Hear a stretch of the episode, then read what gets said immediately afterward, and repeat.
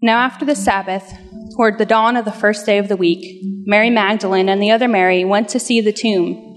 And behold, there was a great earthquake, for an angel of the Lord descended from heaven and came and rolled back the stone and sat on it. His appearance was like lightning, and his clothing white as snow. And for fear of him, the guards trembled and became like dead men. But the angel said to the woman, Do not be afraid, for I know that you seek Jesus who is crucified. He is not here, for he has risen, as he said. Come see the place where he lay. Then go quickly and tell his disciples that he has risen from the dead, and behold, he is going before you to Galilee. There you will see him. See, I have told you. So they departed quickly from the tomb with great fear and great joy, and ran to tell his disciples. And behold, Jesus met them and said, Greetings. And they came up and took hold of his feet and worshipped him. Then Jesus said to them, Do not be afraid. Go and tell my brothers to go to Galilee, and there they will see me. Well, amen. Happy Easter. You know, I wonder how you hear that story with what ears. That's interesting this week as I was thinking about this message, knowing that as the pastor guy, I get up now and I'm going to talk about the story of the resurrection of Jesus from the dead that Amanda just read to us uh, that I might hear it a little bit differently than, than maybe some of you. And, and the reason I say that is because of the upbringing that I've had. I mean, I have been interacting with this story of the resurrection of Jesus Christ from the dead, uh, literally probably from birth. Like, I'm pretty sure I didn't grasp it in my infancy. But I guarantee you that if you rewound the tape on the life of Tom and you went all the way back to when I was two or when I was three or when I was four or when I was five, on an Easter Sunday morning, where would I be? I'd be in the preschool nursery, man, and I would be sitting there, way jacked on sugar, fighting at the table with other kids, way jacked on sugar, for the crayons so that I could inartfully color a picture of the empty tomb. That's me. I interact with this every year, and more than that, for the last 20 years, I've been interacting with it on a far more sophisticated level than a coloring book. Really, like I've read everything the Bible has to say about it. I've read pretty much everything that everyone else has to say about it. The historians, I've read about the Romans and their practices and their guards and all of that stuff, and Jewish burial ceremonies, etc., etc. I've read all of the arguments in favor, I think. I've read all of the arguments against, I'm pretty sure. I've studied this almost somewhat obsessively. And I think as a result, it creates a little bit of a disability for me. And the disability is this. It's, it's difficult for me, perhaps, to hear that story that Amanda just read with the same ears as somebody who just had a different background than me, who hasn't been similarly obsessed.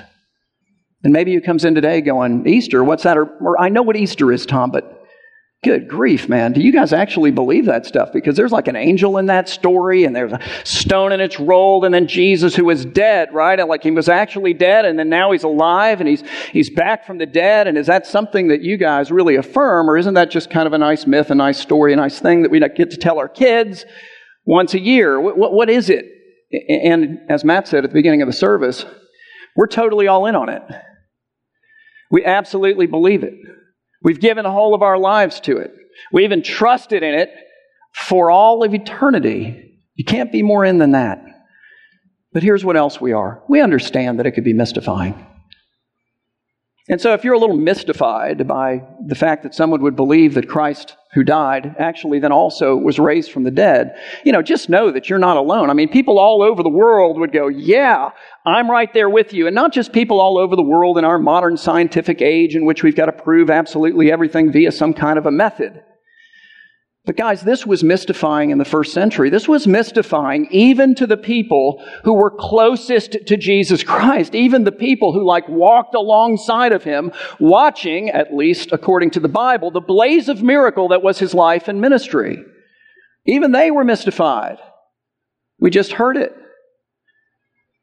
The women come to the tomb on the morning of the third day and what do they come bringing? Because when you look at not just Matthew's account that we just heard, but also Mark, also Luke, also John, to get the full picture, they do not come to the tomb on the morning of the third day bringing breakfast to Jesus because they believed, as he had said that he would, that he was going to be risen from the dead on the morning of the third day. They come bringing more burial spices so that they can further embalm his decomposing corpse. And they come talking about how are we going to get past the guard and how are we going to get past the seal and who's going to roll the stone away so that we can honor the dead Jesus with more spice. Mystifying. The disciples are mystified too. If you know the story, the women do as they're told and they run off and they find the disciples. And where are these guys? They're all huddled up in a room in fear for their life. You know, the Christ is dead and they think maybe they're next. And they come barging in with this story of a stone and it's rolled away and the tomb is empty. And, and, and they saw an angel who descended from heaven and there was like an earthquake. And then there's Jesus and he's risen from the dead, you know, like he said that he would, guys. Just be reminded of that. He said that he would. He's risen. He's actually, and what do the men universally think? Every single one of them thinks that these women have broken psychologically, like they are delusional. This can't possibly be. Now, Peter and John, to their credit, run to the tomb. They go to investigate. And they come back and they tell the group, okay, so here's the deal, guys. Stone is actually rolled away. Tomb is empty. The grave clothes that he was wearing, Jesus, are left behind in the tomb, which is odd. But no angels, no Jesus. Come on, really? Really? At this point, two of the disciples in the room say, Hey, you know what, guys? We've invested three years of our lives in this. We thought that he was the Christ, but now we know that he's not the Christ, and we know that he's not the Christ because we've seen other Christs, or at least alleged Christs, come and go. Did you know that? Why don't you know the names of any of those people? It's very simple. The Romans killed them. And so it was understood by these guys that a dead Messiah was a failed Messiah. What happened to Jesus? Good Friday? The Romans killed him. These guys are hanging out in Jerusalem because it's the Sabbath, Saturday, and now it's Sunday morning. And they say, you know what? We're free to go. We're not going to break any Sabbath laws by traveling now, and we're out. See you later and they don't return until after they personally have experienced a visit from the literally, bodily, physically, actually, no kidding, I'm not joking about this, risen from the dead Jesus Christ. And maybe you're thinking, well, that's what the Bible says that they experienced. And it is, but it's what I think it, he experienced as well. And here's why. Because I think that the biblical account of the resurrection of Jesus Christ from the dead is actually and authentically the best and most reasonable explanation for the one thing that everyone agrees on. Here's the one thing. Scholars of every kind, Christian, non-Christian, secular, non secular, supernaturalists, anti supernaturalists, everybody agrees on this one thing, and that is that the tomb of Jesus Christ was empty. And here's why they agree on that because everybody agrees that the Romans and Jews desperately wanted to stamp out Christianity and thought that they had done so in the putting to death of Jesus Christ. And obviously, since we're all here, they failed. And they failed for the singular reason that the tomb was empty. As soon as the disciples, these cowards who are huddling, somehow find the courage to start popping off about Jesus, and he's actually risen from the dead, just like he said that he would, morning of the third day, yada, yada, yada. What did they have to do to put Christianity to death? Very simple. Really? Oh, come on, let's go to the tomb. We know where it is. Joseph of Arimathea is one of us. He's part of the body that voted to put Christ to death. Now, he's a secret follower of Jesus, but we don't find that out until afterward. It's his tomb. It's his family tomb. We know where it is. The Romans know where it is. They've posted a guard there. They put a seal on the tomb. Let's go to the tomb, folks. We'll roll back the stone. We'll pull out the dead body. Hopefully you'll bring some spices because it's going to be, you know, pretty unsavory. And that's the end of Christianity. And just like all of the other dead and therefore failed messiahs, we would never have heard of the name Jesus. Would we? So the tomb was empty. Everybody agrees on that. It's how it got empty that there's a little bit of disparity. Was it empty because, as the Bible claims, Jesus Christ actually authentically rose again from the dead as he said that he would? Or is there some other more reasonable theory or alternative? And the best that years, 2,000 years of scholarship has provided are three different alternatives. I'll start with the strongest of the three. It is that the disciples stole the body of Jesus Christ. There it is. Then they offed it somewhere, I guess, and made up this whole lie. All right, well, then what do we know? Because as we look not just at the Bible, but other documents and look at archaeology and all of these other things, what do we know? Well, we know that Jesus was buried in the tomb of Joseph of Arimathea, that he was a wealthy man, that there are several examples of these kinds of tombs all over the place. I've been in and out of a few of them. These tombs were cut. They were hewn out of solid stone. They had a doorway that was typically four and a half to five feet tall, built to code. And it was guarded by a big stone slab, a disc also cut out of solid stone and set into a groove cut into the stone in front of the cave. And it would roll downhill a little bit and then it pivoted in a little divot, boom, right in front of the doorway. And it weighed about three to 4,000 pounds. So then, the body of Jesus was guarded from the disciples of Jesus, first of all, by the stone, but not only that, by the Roman guard unit, because the Jewish religious establishment knew that he had claimed that he would rise again from the dead on the third day, so they went to Pontius Pilate. You want to talk about some guys that had had a really bad weekend. I mean, it was riotous, literally, crazy stuff going on in the city. They all want to be done with Jesus, and finally they've killed him and they think that they're done, but they come to Pilate and say, all right, so here's the deal. This guy claimed that he would rise again from the dead on the third day, and, uh, what if his disciples steal his body? I mean, like, if they steal the body, we're never going to be done with this guy. We're going to have to deal with, you know, his ghost, if you will, forever and ever. And so we need to guard the tomb so that the disciples can't come steal the body. And Pilate said, You're exactly right about that. And he placed it a Roman guard unit there. A custodian is the technical term for it. It's a guard unit between 4 and 16. And I think since he also said a seal, it's probably closer to the 16 number. Four and 16 highly trained soldiers, each of which you could guard six square feet of land, 36 square yards if you have 16 of them, and they were supposed to be able to hold their ground against an invading battalion. Successfully. 18 things these guys were put to death for. One of them was falling asleep on the job. If you fell asleep on the job, here's how they executed you. They burned you alive. How's that sound? That'll keep you up at night, won't it? I mean, think about that. So the body of Jesus, safeguarded from the disciples by the stone, by the Roman guard unit. What else? The Roman seal, which stood for the full authority and power of the Roman Empire. If you broke the seal, Okay, well, they called out their version of the CIA and the FBI and the Department of Homeland Security and NCIS, depending, I guess, on who it was with, and, you know, all of that kind of stuff. And then they investigated fully, and then they would track you down, wait for it, and then they would crucify you. Oh, but it gets better, upside down. Very specific in their means of torture, aren't they? Burned alive, crucified upside down. I mean, like, which one would you pick? You know, I don't know. I'm going to go with neither. Lastly, I think the body of Jesus was guarded from the disciples of Jesus by their own cowardice. What's the picture of these guys? They come to arrest Jesus, and what do these guys do? They run. well, that's courage. Peter follows at a distance. He, he gets into the courtyard of the high priest and he, he's watching what's going on. And three times he denies that he even knows Jesus. Once to a young girl, and I, I have daughters. I know that young girls can be intimidating, but really? Think about that.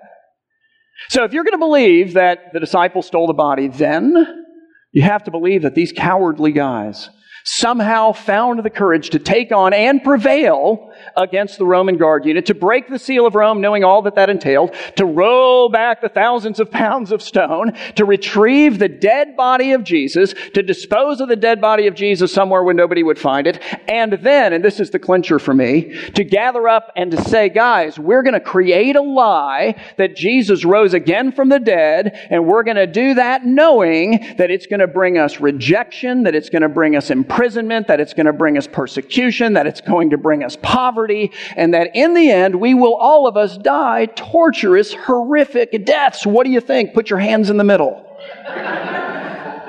okay, go! And here's the thing that is how they died. What in the world? Peter, we're going to crucify you upside down in five minutes. But here's the deal you are the preeminent apostle. So we are offering you clemency. We're going, we're going to free you and compensate you. We're going to put you up in a nice condo in the Mediterranean. We're going to give you sort of a stipend for the rest of your life. Listen, Christianity is driving us nuts, and it would be the end of it if you, as the preeminent apostle, just merely came forward and said, you know what, guys, the reality is we huddled up, we put our hands in the circle, and we decided to do this, and it actually is not true. We just thought it would be awesome to suffer and lose absolutely everything, including our lives, for something that we knew not to be true. He says, crucify me. Why? Because these guys had seen a man defeat death, and they couldn't unsee it. They write this stuff, they give us these stories at the expense of their lives. They write it to us in their blood. So that's theory number one, and you can consider the reasonableness of that. Theory number two, and it just gets weaker as we go, I think, at least. I really do, and I don't mean that disrespectfully. Theory number two is the swoon theory. That means that Jesus didn't actually die, just look like he died. And then when they put him in the tomb, he revived and somehow got out and got past the guard, blah, blah, blah. So what do we know? Is that reasonable? We know that Jesus was beaten repeatedly and beyond recognition. We know that Jesus had chunks of his beard literally torn out of his face. We know that Jesus wore a crown of thorns, and don't think little rose thorns, think really long three inch spiky thorns that was beaten down upon his head. We know that Jesus was scourged, and I'm not going to give you the detail on that because there are kids here, and it is absolutely brutal. And it killed many people, just the scourging. We know that he was in such a weakened condition following all of that, he couldn't carry the crossbar of his cross all the way to the place of the crucifixion, and so somebody else had to be recruited to help. We know that when he got to the place of the crucifixion, he was laid down upon the wood and they drove nine inch nails through his wrists and through his feet. We know that he hung there naked in the heat of the middle of the Middle Eastern day pushing and pulling against these nails, these, these stakes through his wrists and feet, so that he could relieve the pressure on his diaphragm and catch his breath until he could no longer push up. We know, or I think, that he then died of asphyxiation. That's how you die when you're crucified. You suffocate. And we know that then Joseph of Arimathea and Nicodemus, at great personal expense, came forward apparently as actual followers or secret followers of Jesus. And they go to Pilate and they say, Listen, can you just give us the body? We'll take care of it. Pilate says, Great, do it. And they t- come with their servants, no doubt. And the women that you've already heard about, they too were there. And they take down the body of Jesus and then they buried him and according to their customs. Well, what is that? Well, they washed his naked body clean and then they laid him on a shroud that was more than twice the length of his body and they folded it over the top of his head and they tucked it under his feet. And then in the case of Jesus, because they're wealthy men seeking to honor Jesus, they took 75 pounds of burial spices, mixed it into a thick, wet paste, and taking long strips of linen copiously coated with this thick, wet paste, they mummified him. They started with his toes and they wrapped his feet and all the way up his legs and all the way up under his arms. And then they pinned his arms at his side and starting just below his fingertips, wrapped him all the way up to his neck. And then they took a real long separate thing, again coated with this wet, sticky paste, and they wrapped his head and face. And then they took Jesus and they put him in the tomb and they rolled the big thousands of pound stone in front. And then the Romans placed their guard unit and they set their seal and so on and so forth. And so then, if you're going to believe that he actually didn't die, but he just kind of revived in the tomb, I guess you're going to have to believe that he survived the beatings, the beard thing, the crown of thorns, the scourging, the crucifixion, oh, forgot something. How did they verify that he was dead? One of the four professional executioners that incidentally by Roman law had to sign off on his death warrant came over with his spear, stabbed him up under the ribs into the heart. So he'd have to survive that. Then, in addition to that, I guess he held his breath from the time they encased his head at least until after they put him into the tomb and rolled the stone and posted the guard and set the seal.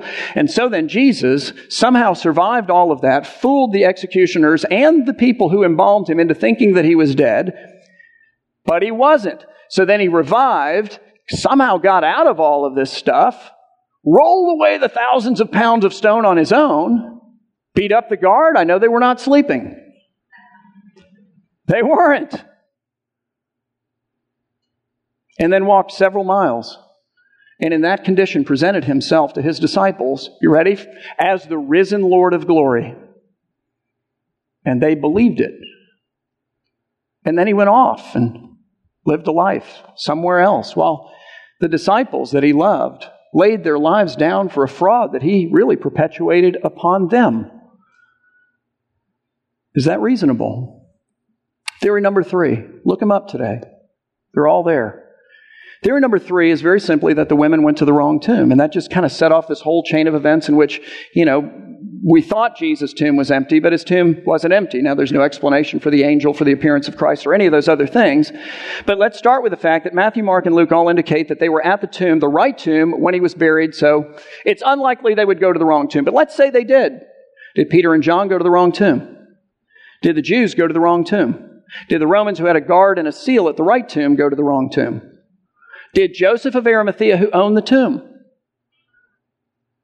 go to the wrong tomb? Listen, everybody agrees that the tomb was empty. And the Bible comes to us and says, listen, it was empty because Jesus, as he said that he would, rose again from the dead on the third day.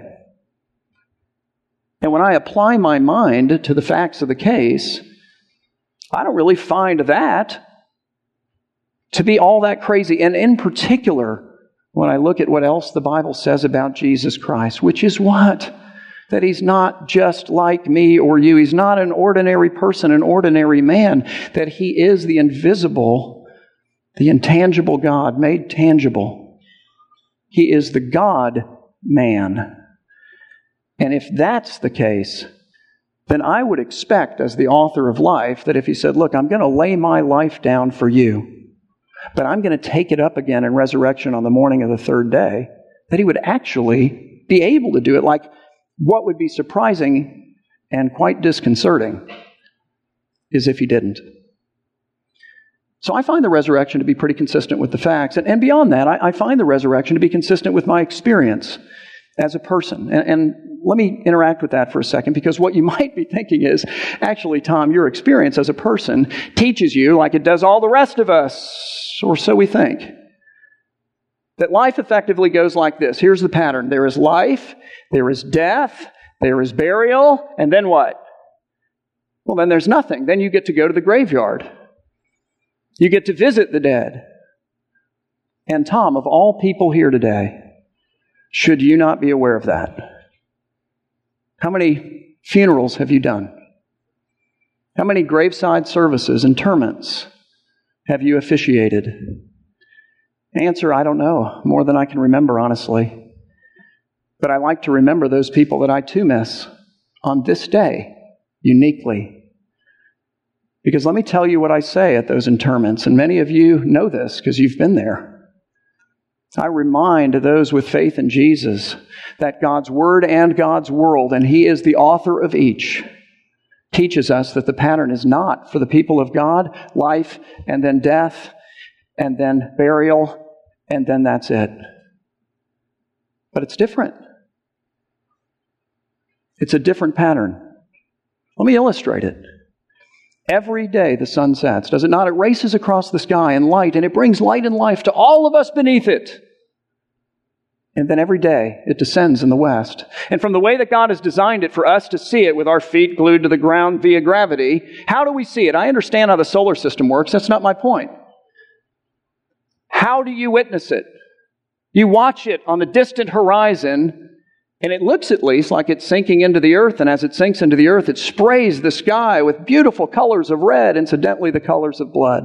And as it descends beneath the horizon, the world, the whole world in which we at least inhabit, sinks into darkness, becomes cool. What is that a picture of? The ancients who thought symbolically saw this. This is why the pyramids are located on the west side of the Nile.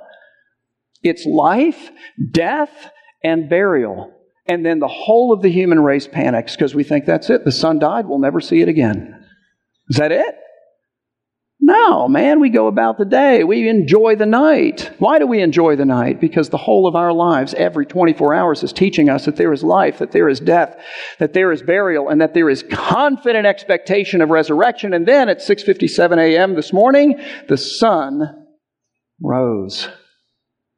We even use the right language. We get it.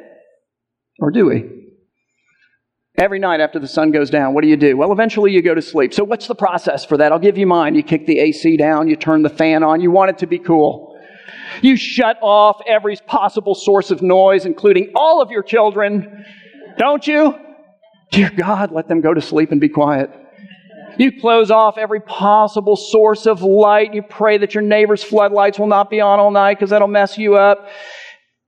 What are you doing? You're recreating the environment of the grave. And then, now listen for this, you get in your bed and you bury yourself under your covers. And then you sink into a state of unconsciousness that is death-like that we call sleep. And you don't sink into it in a panic. If you're me and it's the night before Easter, you take a melatonin and you beg God for sleep. Please, Jesus, let me sleep. You didn't do that? Why? Because you know what happens in the morning. You'll get up. And then you'll stumble your way down the hallway to the kitchen where your automatic coffee maker has already made coffee because, to be honest, I mean, you're going to get a headache if you don't have it. Nobody wants to talk to you if you don't have some of that. You don't want to talk to anybody else if you don't get some of that. Make yourself breakfast. Where did all that stuff come from? It was all stuff that was once alive, that was cut off from its source of life, that then died and that was then subjected to all kinds of things like being crushed and ground and great heat and all of the stuff we use to cook all of this stuff and make coffee and all of that. And why do we take that into our body? Because we are confident that burying it deep within ourselves, our bodies will take that which has died and derive life from it. Just stop eating long enough and you'll die. That's amazing. That's incredible. Saying you take a shower, you get dressed, you go out the front door, you're going to start your day, you walk past flowers and trees and grass and stuff. Where did all that stuff come from? Because you don't need to be an agronomist to understand this. You know this. Seeds that have died, incidentally, and that have been strategically and on purpose planted in the earth. Why? Because we all know how they work. They germinate, they come to life, and they come forth from the earth. Do they not? Come on. Plant the right kind of plants. I love to throw this in because we have a butterfly garden on the east side of our preschool wing here at our school. Plant the right kind of plants, you get butterflies. Where did they come from? Do you know that the butterfly is a symbol of Easter? I've seen people actually wearing butterflies today, not real ones, or I would have freaked out. that would be weird. A little caterpillar, who I'm just going to say it, is icky. You put him on my arm, I'll scream like a young girl, okay? That crawls, this ugly little earthbound creature crawls up into the bush and he spins himself a tomb. We call it a cocoon. And he doesn't have to go through caterpillar counseling to get up the courage to do this. He understands how it works. And how does it work? After a period of time, he emerges and he's no longer ugly. He's beautiful. He's no longer earthbound. He flies. What is the pattern? Because it's not life, death, burial, and then that's it every day of your life, multiple ways in the world that God has designed. It's life, it's death, it's burial, it's confident expectation of resurrection, and then lo and behold, there it is. There it is. Which calls you, does it not, to look for the one who defeats death in life? The one. And there's just one. I would submit to you that that's the story your heart was made for. And I think the research backs that up for me, and here's why. Because researchers have indicated that there is a recognizable version of the Cinderella story in every people group and tribe of man. Ancient and modern, at least for those that we have the literature to examine for. I want you to think about that for a minute because that says something about the human heart. How do all of these different kinds of people in all of these different places, in all of these different ages, with all of these different cultures, with all of these different languages, with all of these different races, all of them effectively bring forth the same story? If that is not an expression of the longing of the human heart universally. So, what is the Cinderella story? Well, Cinderella, if you know the story, is trapped in a life that she can't get out of. It's a life of slavery and servitude to her wicked stepmother and her wicked stepsisters, who are frankly pretty evil taskmasters, but she lives in a kingdom. And the kingdom has a king. And the king has a son. We'll call him the prince. And it is the heart, the desire of the father, who is the king, of the son, who is the prince, that the son, who is the prince, take a bride from amongst the maidens of the land. And Cinderella, who, by the way, as a result of all of her servitude, is covered in soot, is covered in grime, filthy clothes, dirty rags, but underneath was made beautiful through a magical series of events, is able to attend the ball and she dances with the prince. And then the clock strikes 12 and she starts to freak out because her carriage is going to turn into a pumpkin or something. And so she races out of the ballroom, you know the deal. And as she goes, she's in such a hurry. One of her shoes flies off, the Cinderella slipper. She leaves it behind and goes back to this life of servitude and slavery that she can't get out of. And even though there are all these different maidens in the land, the prince wants her. So then what's going to have to happen if he's going to have her? She can't come to him. So he has to go to her, which is what he does. He leaves behind all the comforts and privileges of the castle and he enters into the land of the commoner, if you will, and he searches relentlessly for her because he loves her and he will not stop until she is his. And finally he comes to her house and he doesn't even recognize her because her beauty is so covered over and marred but the slipper fits. And he knows that it's her. And so what does he do? Does he say, Oh, good grief, you looked a lot different at the ball, you know? Holy cow, ever hear of deodorant? I mean, what's the deal with you? Do you, do these people let you shower? Like, maybe I should go look for someone else. The grime does not drive him away. It does not deter his love. He does what only he can do. He frees her from her slavery and from her servitude. He cleanses and washes and restores her beauty. He takes her to be with him and for forever. What is that if not the Christian gospel? It's the Christian gospel that the heart of man universally is made for and that has produced stories like Cinderella because Newsflash. We live in the kingdom of a king, and he's created the kingdom and everyone in it as I've been saying for weeks now, for the singularly greatest purpose in the whole of the universe, which is to live our lives for the singularly greatest being and cause, that's Him. Do you want to live for less? What dignity! And yet we haven't. And so, where do we find ourselves? Stuck in a life of slavery and servitude, cover overed with the mess that largely we've created for ourselves, enslaved to our passions and our compulsions and, and our addictions and our selfishness and our self worship and all of the things that we're looking to for life that only bring us death. And yet, it is the heart of the king that the Son, who is Jesus, take a bride from amongst the people, the maidens, if you will, in this land. But if that's going to happen, he's going to have to come to us. And so then what did he do? Well, we celebrated at Christmas. He left the privileges and the comforts and the safeties of the heavenly palace, and through a supernatural conception in which the invisible became visible, he took upon himself real flesh and blood and entered into the common land of the common man. That's this place. That's me. That's you. And he relentlessly searches for his bride until he finds them. And when he finds them, their grime does not offend him. Their smell does not drive him away. Their problems and issues and addictions don't become so complicated that he just goes, oh, good grief, I'm going to go find somebody easier to deal with.